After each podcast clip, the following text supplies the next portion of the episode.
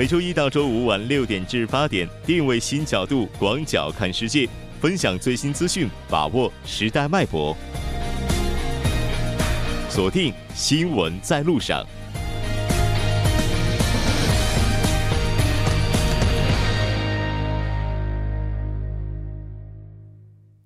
好的，欢迎回来，这里是正在为您直播的 TBS EFM 调频一零点三新闻在路上。稍后在半点之后呢，为您带来我们今天的半岛之外、首尔新生活以及听首尔广告过后马上回来。关注半岛之外事态走向，传播全球动态新闻声音。半岛之外。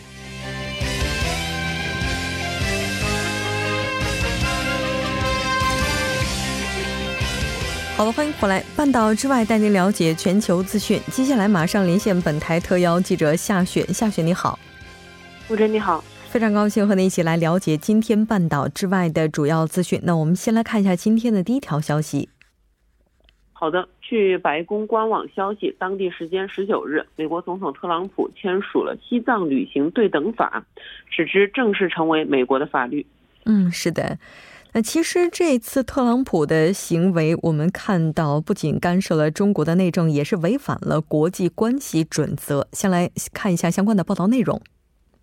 好的，这一法案宣称呢，是为了对中国限制包括美国人在内的外国人进入西藏而做出的反击。据该法案要求，中国政府必须允许美国记者、外交官和游客不受限制的前往西藏。美国国务卿每年必须向国会递交报告，指证涉及相关限制政策的中国官员，这些官员将被限制进入美国。嗯，是的，没错。那这次法案是十二月十一号在参议院通过之后。法案的主要发起人共和党籍参议员呢是表示，参议员基于对等原则做出了这样的一个决定。那他个人认为，他这个相关的这个观点呢是认为，美国和中国关系当中长期以来一直缺少这样的一些元素。那当然，我们也看到，在中方的话，中国社科院法学研究所的研究员支振峰在七号的时候曾经这个发文表示批评。是的，没错，这个该教授呢表示呢，通过这个国内的法来处理国际外交事务是美国的一大偏好，但必须指出的是呢，这并不符合国际法上的对等原则。这也是缺乏法理依据的，说到底不过是美国对自己霸权实施的充分利用罢了。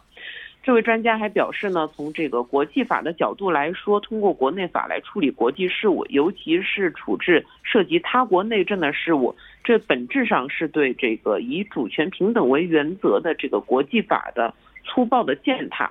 而且他还表示呢，从根本上来说，西藏旅游对等法。无论通过与否，对中国都是不构成多大的影响的。无论是对于这个台湾旅游法，还是西藏旅游对等法，这个中国的工具箱里并不缺少见招拆招的工具。是的，在本月十四号的时候，中国外交部新闻发言人陆康呢也是做出了回应。我们来看一下。没错，陆康对此作出回应称呢，美国国会通过的有关法案罔顾事实，粗暴干政。粗暴干政，然后违反了这个国际关系基本准则，中方对此坚决反对，并且呢已向美方提出了严正交涉。陆康表示呢，必须指出西藏事务纯属中国内政，不容其他国家干涉。外国人员进入西藏可通过正常的渠道办理，每年都有大量的中外人士到西藏访问、旅游和经商。二零一五年以来，这个以来这个。美国的这个访藏人员呢，就有将近这个四万人次，其中呢，美国国会的这个众院少数党领袖、参议员等多批团都曾经这个访问过西藏。美国国会法案中呢，对中国的指责完全是站不住脚的，中国政府和人民绝对不能接受。是的。在这个当口之下，也不得不令人怀疑，美国是否是将自己目前在经济方面遭遇的困境转嫁到国外。我们看到，在今天凌晨的时候，美联储是正式宣布今年的最后一次加息。来看一下相关报道。是的，没错。当地时间十二月十九日，美联储宣布将联邦储备基金利率提高二十五个基点，这是美联储今年第四次加息。嗯，是的。我们来看一下美联储宣布加息之后金融市场的反应。是的，在这个美联储宣布加息后呢，纽约的股市三大股是这个应声下跌。道琼斯工业指数一小时左右是重挫了八百多点。这个美联储的主席鲍威尔在会后举行的发布会上表示呢，目前无意采取紧缩的货币政策。尽管此后股市的跌幅仍有所这个收窄。但是仍然呢是难转颓势，三大股指全部收跌。嗯，是的，应该说这次宣布加息之后，我们看到也有人表示，这可能也意味着特朗普的警告是再次被无视了。对于二零一九年加息次数方面，那我们看到美国是比较保守的了。是的，在这个二零一九年加息次数方面呢，十七名参会的美联储理事中有十一人认为一九年加息次数不应多于两次，九月份则有十三人主张一九年的加息不应少于两次，甚至有五人主张这个加息应该在四次以上。而鲍威尔呢，在发布会上也确认，美联储目前倾向于一九年加息两次。他指出呢，明年美国经济的某些方面可能弱于此前的预期，但是经济整体依然是向好的。而彭博新闻认为呢，美联储未来也许会这个暂缓收紧货币政策的步调，这或许是因为他们此前设定的政策目标正在接近实现。嗯，是的。应该说，接下来这轮加息带给全球金融市场以及实体经济的影响也会慢慢的显现。这条关注到这儿，我们再来看一下下一条消息。好的，美国国防国防部十九日表示呢，随着这个美国在叙利亚境内打击极端组织伊斯兰国的战役开始进入下一个阶段，五角大楼已经启动了将美军撤离叙利亚的程序。是的，那我们先来看一下报道内容。好的，多家这个美国媒体呢，十九日稍早报道称呢，华盛顿正打算自叙利亚全面且迅速的撤军后，美国这个总统特朗普也是在社交网站上发文称，已经在叙利亚境内击败了伊斯兰国，那是特朗普总统任内让美军进驻的唯一理由。而白宫的发言人桑德斯随后也是发表声明称，随着打击这个伊斯兰国的战役进入新阶段，华盛顿已经开始将军队撤回美国。是的，没错。当然，我们看到白宫发言人桑德斯也是发表声明称，撤军并不意味着美国打击伊斯兰国的终结，也不意味着打击行动的结束。那具体的情况到底又是怎样的呢？是的，像这个美国的五角大楼发言人就发表这个声明指出呢，联军已经解放了伊斯兰国所占领的地盘，不过围剿伊斯兰国的作战呢尚未结束。他表示呢，就在这个美国转向下阶段战役的同时，已经启动了让美军从叙叙利亚返国的程序。基于保护部队和行动安全的理由，是不会提提供这个进一步的详情的。不过呢，无论对这个伊斯兰国在何地出没。他们依依然会和这个伙伴盟友合作，击败这个伊斯兰国。嗯，是的，没错。那当然，我们也看到美国的著名作家伦德曼呢，也是表示，结束华盛顿的介入，在叙利亚翻开和平与稳定的新篇章。这种前景和美国殖民地球、控制资源、剥削人民的帝国主义议程是背道而驰的。这条关注到这儿，我们再来看一下下一条消息。好的，十二月二十日，日本央行周四是公布了利率决议，维持这个政策利率在负零点百分之零点一不变，维持十年期的这个国债收益率在百分之零附近不变，符合普遍预期。嗯，是的，没错，这个时间点也是在美联储宣布第四次加息之后决定的。先来看一下相关的报道内容。好的，日本的央行维持政策利率前瞻指引不变。该央行表示呢，将会在相当长的一段时间内保持当前极低的利率水平。日本的经济温和扩张的预期是保持不变。嗯，是的，没错。由于超低利率侵蚀地区银行的获利，再加上大规模的购债，令债市的流动性也是枯竭，所以目前的这一举措，应该说代价也是非常高昂的。非常感谢今天夏雪带来的这一期连线，我们下期再见。好的，下期见。接下来关注一下这一时段的路况、交通以及天气信息。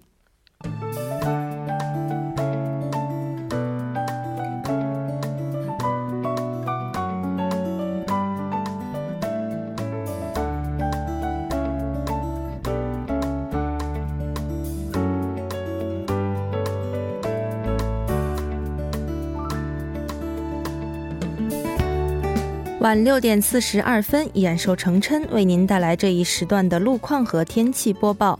我们先来关注一则交通管制的通告，在汝矣岛议事堂大路一带，由于今天下午集会的影响，目前呢议事堂大路正在进行清扫道路和拆除舞台等后续作业。受其影响呢，从国民银行前方至国会前方丁字路口这一路段的双方向的一到两个车道正在进行部分的交通管制，还望途经的车主们参考相应路段，小心驾驶。下一则路况来自京釜高速公路首尔方向，目前在巫山交叉口附近路段发生了关于公交车和私家车之间的三辆汽车连环相撞的交通事故。受事故影响，该路段暂时交通停滞，拥堵的路段呢达到了九公里以上，建议后续车辆在安城交叉口处提前右转，使用国道行驶。好，继续来关注天气。今天中部和南部地区的雾霾浓度整体偏高，连续的静稳天气呢，导致大气扩散条件转差。只有等到下周一新一轮的冷空气到来之后，空气质量才会有所改善。所以建议听众朋友们最近在外出时呢，尽量佩戴防防护口罩，尽量的减少户外活动。好，来看城市天气预报：首尔晴转多云，一度到九度。好的，以上就是这一时段的天气与路况信息，我们稍后再见。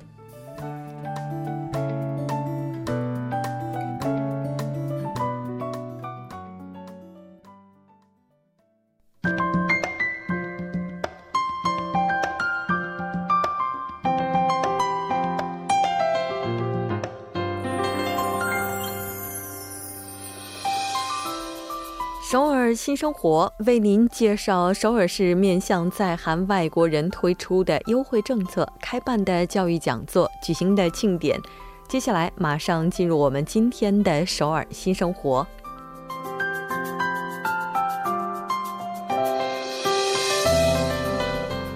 先来看一下今天的第一条消息，那这条消息是申请子女抚养补贴的相关内容。从今天起，外国籍多文化家庭父母也可以通过福利网站“福利录”记录申请抚养子女补贴。此前，多文化家庭父母申请子女抚养补贴时，需要到居民中心进行申请，存在着诸多不便。因此，国民权益委向保健福祉部提出建议，改善系统，以便多文化家庭父母也可以通过网络提出申请。那这一次在经过系统改善之后，所有家里有韩国国籍子女的家庭都可以通过网站进行申请。那这个网站是三 w 点 online 点 b o k j i r o 点 g o 点 k r。那这个网站呢，就是 online 点 b o k j i r o 点 g o 点 k r。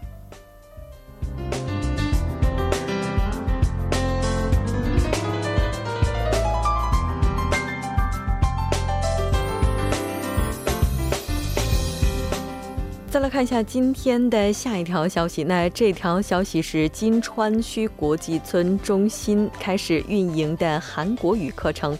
课程是从一月份正式开始，按照学员的韩国语能力，将会把课程分为初级班以及中级班。那初级班分初级一、初级二，中级班分中级一、中级二。在周末的时候也会有课程安排的。那我们来看一下具体的课程时间。初级一班上课的时间是从周一到周五下午一点到两点半。初级二班呢是在每周一周二、周四周五上午从十点进行到十一点半，中级一班是每周一三五下午从四点进行到四点半，中级二班是每周三周六上午从十点进行到十一点半。那除此之外，还有一个周末初级班。它的时间是在周六下午从三点进行到四点半。那课程的地点就是在金川区国际村中心，主要面向的就是在韩外国朋友。详细的信息，您可以拨打电话零二二六二七二八八八零二二六二七二八八八进行更加详细的咨询。那您也不需要担心咨询的时候语言不通的问题，呃，中心是提供中文咨询的。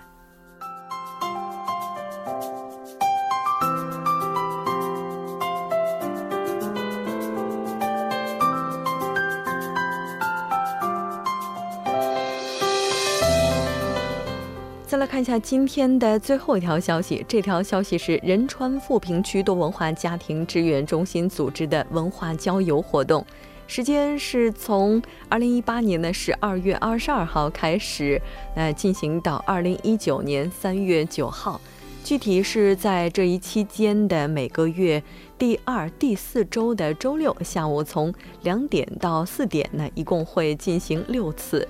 主要面向的是家里有七到十三岁子女的多文化家庭，那当然是需要父母和子女一同来参与的。地点就是在富平区的生活文化中心，那子女可以和父母一起来体验各种综合性的艺术项目。详细的信息您可以拨打电话零三二五幺幺幺八零九零三二五幺幺幺八零九进行咨询。好的，以上就是今天首尔新生活的全部内容。当然，也希望这些信息能够带给大家的首尔生活更多帮助。稍事休息，马上为您带来今天的《听首尔》。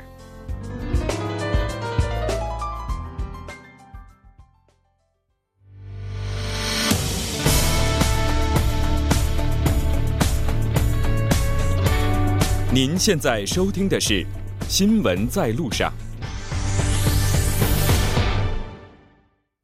好了，欢迎回来。现在时刻是晚上的六点四十九分，这里是正在为您直播的 TBS EFM 调频一零点三新闻在路上，马上为您带来今天的听首尔。首先还是要请出栏目嘉宾金勇，金勇你好。好，大家好，主持人好。非常高兴和你一起来了解今天首尔市的消息。嗯，我们先来看一下今天的第一条消息吧。嗯，呃，第一个消息呢是和这个雾霾有关哈，因为我们都知道汽车排放的这个尾气是目前雾霾产生的原因中的一大因素哈。嗯，特别呢是在一些汽车维修厂呢会存在很多需要维修的工序哈，但这些工序啊其实会有很多的因素是有这个排放雾霾或者是嗯有害颗粒物的一个一些现象哈。但是最近的一个调查发现哈，在这些汽车维修厂当中哈，就很多非法排放有害气体的这个维修的作业行为。嗯，是的。而且这个比例占的也特别高，一百家当中是有七十八家，几乎上快到一半了。对，是这样的哈。其实这个是首尔市的民生司法警察团表示呢，从今年的三月份到十月份哈，呃，对两百多家的汽车维修企业呢进行了集中的监察，发现并揭发了其中的七十八家。嗯，然后在这七十八家当中哈，六十五处呢是未经许可进行了一些，比如说对车体的一些光泽呀进行。提高的提亮的这样的一个操作哈，嗯，然后呢，还有就是对它的外形复原等这些汽车外装方面的一些工作业哈，然后呢，还有就是非法进行汽车的一些涂漆呀，或者是喷漆等这样的一些作业，然后呢，它这些行为呢，都是会直接排放非常多的有害呃细微颗粒物的哈，嗯。嗯。我们觉得这汽车进了修理厂之后，应该这车子变得更好，但没想到它进了厂子之后，在修理它的过程当中就会排放出这么多的有害气体哈。而且有很多的这些企业，那之所以会出现这些问题，是因为他们的违规操作。嗯，对，其实他们这些都是因为违规操作哈。其实，但这些操操作呢，其实有一些是可以进行的。嗯，呃，因为什么呢？还有很多都是据了解，这次揭发当中的企业当中哈，呃，有很多是已经得到相关许可的企业哈。然后呢，部分呢正式获得这些许可的企业呢，也是因为其他的一些原因，比如说因为呃正常操作的话会花费很多的时间或者是费用，所以呢，它会呃减少这些工序哈。然后呢，就会带来直接排放很多。多这个有害气体的这样的一个结果哈。嗯，然后呢，民生司法警察团呢向自治区通报了这些违反的事项之后呢，然后呢对这些呃设施呢进行了封闭或者是行政处罚的呃结果哈。然后呢被揭发的企业呢，据了解将被处以七年以下的有期徒刑或者是呃一亿韩币以下的一些罚款。嗯嗯，是的，没错。这个大家在 把这个车子送到维修厂的时候，也可以去查一下这家公司是不是违规哈。对，因为毕竟我们修车子是为了让它更环保、更这个就驾驶的过程当中可能会出现更少的问题哈。但没想到本身就有事儿哈。对，可能结果是把我们的车修好了，但是呢，大气更加污染了。嗯，对呀。再来看一下下一条消息吧。好，第二个消息呢是在这个国土交通部哈主管的今年可持续交通城市的评估当中，呃，在首尔市推出的一些政策当中哈，有一个呢政策已得到了这个最优秀政策奖。我大相信大家我们之前也提到过哈，就是松鼠巴士。嗯嗯，松鼠巴士咱们在节目当中也是经常提到哈。对对对，这看来它的受欢迎程度还是非常高的。对。那我们再来了解一下这个巴士哈。对，之前其实提到过这个巴士的话，我们之前也提到过的是松鼠巴士以外，还有叫深夜猫头鹰巴士哈，这个是延长它的这个运营时间。但是松鼠巴士呢有个特点呢，它是在这个上下班时间哈反复运行于呃人员比较多的地区，比如说新村到汝矣岛等这些特定的区域哈。嗯。然后呢，目的呢就是为了减少在上下班的时间哈人们的等车时间，还有就是减少人们的拥挤的。这样的一个现象，那去年六月份试运行了是四条之后呢，在今年三月份是扩大到了七条。嗯，呃，然后呢，据悉呢，松鼠巴士呢不是通过现有的一些增加线路的一些方式哈，而是通过呃大数据分析哪一个地段、哪一个点或者是哪一个时间，呃，这个时间呃乘客呃上下班的人比较多哈，呃，然后呢，在这个地方增加了这个往返于较短区间的这样的一个小巴士哈，就是为了减少呃拥挤的这样的一个现象，而且呢。还有一个重要因素就是提高了大众交通的服务的水平。是的，没错。这样的话，可能很多朋友就不会受到打车的困扰了。对，那减少拥堵的效果怎么样？嗯，呃，据了解，目前为止哈，在松鼠巴士投入区间哈，拥挤现象出现的频率呢是平均减少了百分之三十九点五，将近百分之四十。然后呢，相关路线的啊，相反哈，呃，相关路线的所有的巴士的乘客的数量却增加了百分之十六点五。嗯，这是一个好现象。对，其实如果这些公共交通工具能够得到更广范围内使用的话，它对大气质量改善起到的作用也是不可忽视的。对。那这条了解到这儿，接下来这条消息怎么跟吃的有关呢？对，呃，说到吃了哈，其实跟这个季节有关，其实是什么呢？二十二月二十二号就是我们说的冬至要到了。韩国呢，在冬至呢有一个习俗呢，就是要吃这个呃红豆粥。二十二号在韩国冬至的时候，好像它这个也是和文化因素有关，嗯，好像驱鬼，然后驱邪，然后避讳等等。对，是这样的。其实呢，在过去啊，祖先呢将冬至视为小年哈，嗯，然后将其称为冬至天尺啊，认为呢只有在冬天这一天吃了红豆粥呢才会长一岁，而且呢相信呢在这一天吃了之后呢会带来未来的一年是健健康康的，嗯，而且呢不受厄运的侵袭等这些一些风俗习惯。哈，去了解这个地方，嗯，在将在什么地方呢？在韩屋村，就是非常有名的南山的南山谷韩屋村举办这个刚才说到冬至天池这样的活动。而且好像韩国这个红豆粥，它的煮制方法跟中国是不太一样的。嗯，他们会往里边加一些年糕啊什么的，就特别浓稠。对对对，但是我吃的时候也是非常的好吃哈，跟中国的确实有一点点不太一样。对它这个也是烹饪方法的区别。那在当天的时候哈，也会去分发。嗯，对，有很多一些东西哈，就是有一些呃体验的活动啊，或者是一些参加一些他们制作一些东西哈。然后具体的信息大家可以通过这个官方网站进行了解哈，是三 w 点 h a n o k。M a e u l 点 o r 点 k r 就行。是的，没错。来到现场的话，就是大家除了可以体验他们的冬至文化之外，也可以领到红豆粥。我觉得这个还是挺有吸引力的。非常感谢金勇，我们下期再见。好，再见。那在整点过后马上回来。